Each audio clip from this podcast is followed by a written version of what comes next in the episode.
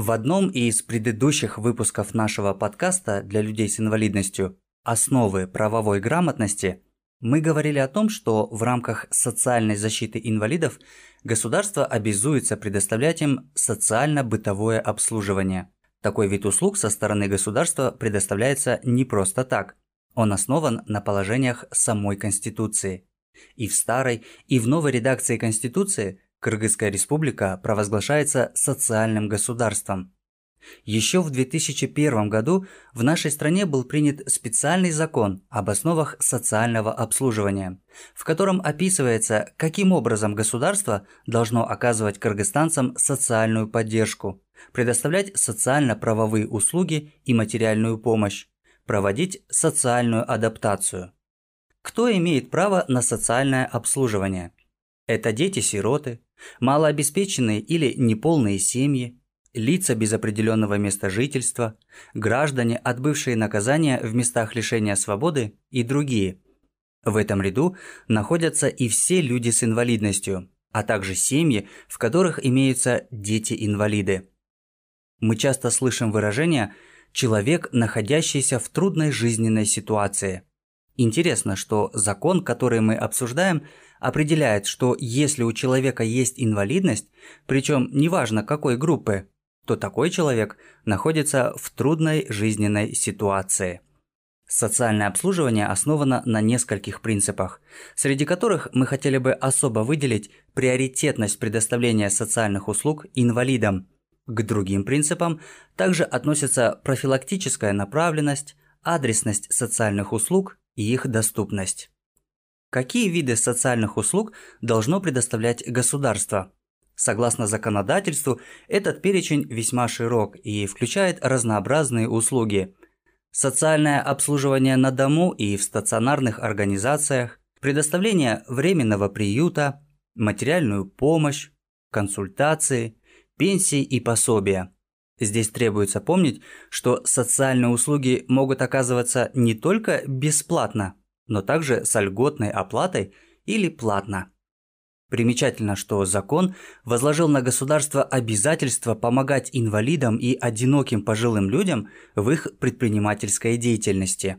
Правда, реализуется ли эта норма на практике, мы так и не смогли узнать. Если вам или вашим близким с инвалидностью государство помогло реализовать какие-либо бизнес-инициативы, просим написать об этом в комментариях. По крайней мере, согласно закону, инвалиды имеют право на первоочередное получение патентов, свидетельств и иных документов, позволяющих заниматься предпринимательской деятельностью. И еще государственные органы должны предоставлять бизнесмену с инвалидностью бесплатные консультации. В то же время любые услуги должны соответствовать утвержденным стандартам. С этой целью в Кыргызстане функционирует еще один закон – о гарантированных государственных минимальных социальных стандартах, принятый в 2009 году. Положения закона направлены, конечно, не только на обслуживание людей с инвалидностью, а в целом на все население нашей страны. В тексте закона подчеркивается, что он устанавливает социальные стандарты, чтобы обеспечить важнейшие жизненные потребности населения. Есть несколько областей социальной сферы, в которых действуют подобные социальные стандарты. Это сфера здравоохранения, сфера социальной защиты, образования, пенсионного обеспечения, культуры и ряд других сфер. Например, в области здравоохранения существует социальный стандарт, согласно которому каждый житель Кыргызстана имеет право на получение неотложной медицинской помощи от любой организации здравоохранения. Что это означает? Это значит, что неважно, государственная ли это больница или частная, если речь идет об экстренной помощи, любой человек вправе ее получить. Стандарты в области образования призваны обеспечить минимальный уровень социальной защиты обучающихся на всех уровнях образования – Например, закон устанавливает, что каждый гражданин Кыргызстана имеет право на бесплатное получение начального, основного и общего среднего образования в государственных и муниципальных образовательных организациях. Это значит, что обучение в государственных школах должно быть бесплатным для всех, вне зависимости от уровня их доходов. Социальные стандарты работают и в сфере регулирования трудовых отношений. К примеру, такие стандарты определяют минимальный размер оплаты труда, продолжительность рабочего времени, требования к безопасности на рабочем месте. Довольно часто в новостных репортажах и в различных статистических отчетах мы слышим об уровне прожиточного минимума или о том, что в каждой стране он может быть разным. Более того, в разных регионах Кыргызстана прожиточный минимум определяется по разным критериям, потому что в расчет берутся даже такие факторы, как национальные традиции, особенности местной кухни, природные условия. Правительство Кыргызской республики, ныне Кабинет министров, должно разрабатывать методики, по которым определяется прожиточный минимум. В его структуру входят такие показатели, как продукты питания, услуги, расходы на различные платежи, сборы и налоги, а также непродовольственные товары. А в каких целях правительство рассчитывает уровень прожиточного минимума? Закон о минимальных социальных стандартах гласит, что прожиточный минимум необходим для того, чтобы определять направление социальной политики и анализировать уровень жизни населения – Впрочем, здесь стоит иметь в виду, что в большинстве случаев прожиточный минимум является чисто статистическим инструментом и не всегда напрямую может описать, каково живется тому или иному гражданину, в особенности человеку с инвалидностью.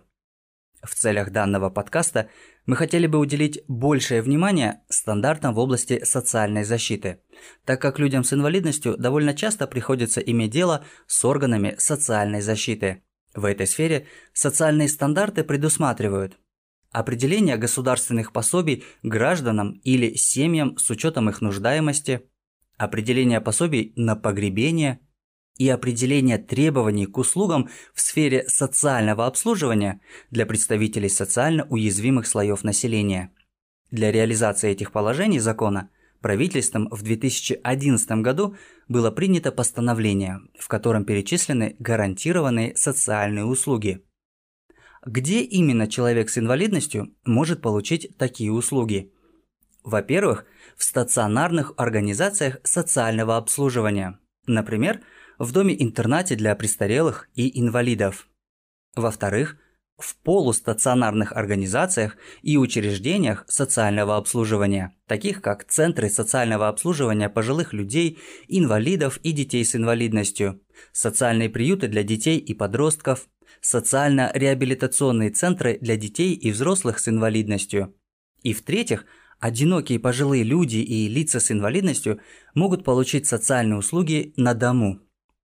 На какую помощь может рассчитывать инвалид, если он обратился в стационарную организацию социального обслуживания, например, на предоставление жилой площади, рациональное и диетическое питание с учетом возраста и состояния здоровья, проведение медицинских и социальных реабилитационных мероприятий с учетом индивидуальной программы реабилитации, получение помощи в оформлении документов по бытовым, медицинским и другим жизненно важным вопросам. В полустационарных организациях. Человек с инвалидностью имеет право пользоваться помещениями для участия в реабилитационных и лечебных мероприятиях, пользоваться мебелью, получать горячее питание, пройти первичный медицинский осмотр и санитарную обработку, получить психологическую помощь, обучиться навыкам самообслуживания, поведения в быту и общественных местах, принять участие в культурно-массовых мероприятиях, например, посетить театр – или посмотреть кинофильм.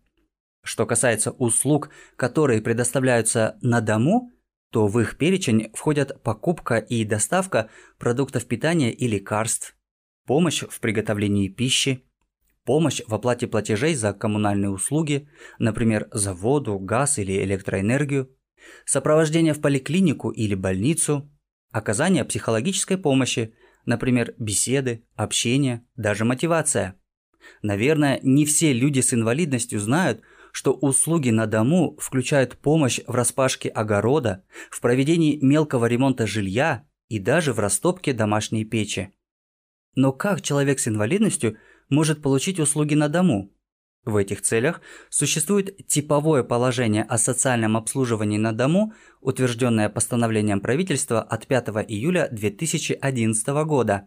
Решение о том, имеет ли право человек на такое социальное обслуживание, принимается комиссией, которая создается по приказу руководителя местного органа системы социальной защиты.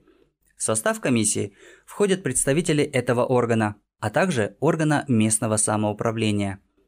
Человек с инвалидностью должен предоставить на рассмотрение комиссии несколько документов, в том числе заявление по форме, акт обследования жилищно-бытовых условий, документ, удостоверяющий личность, копия паспорта и свидетельства о рождении, пенсионное удостоверение, копию и копию заключения о наличии инвалидности.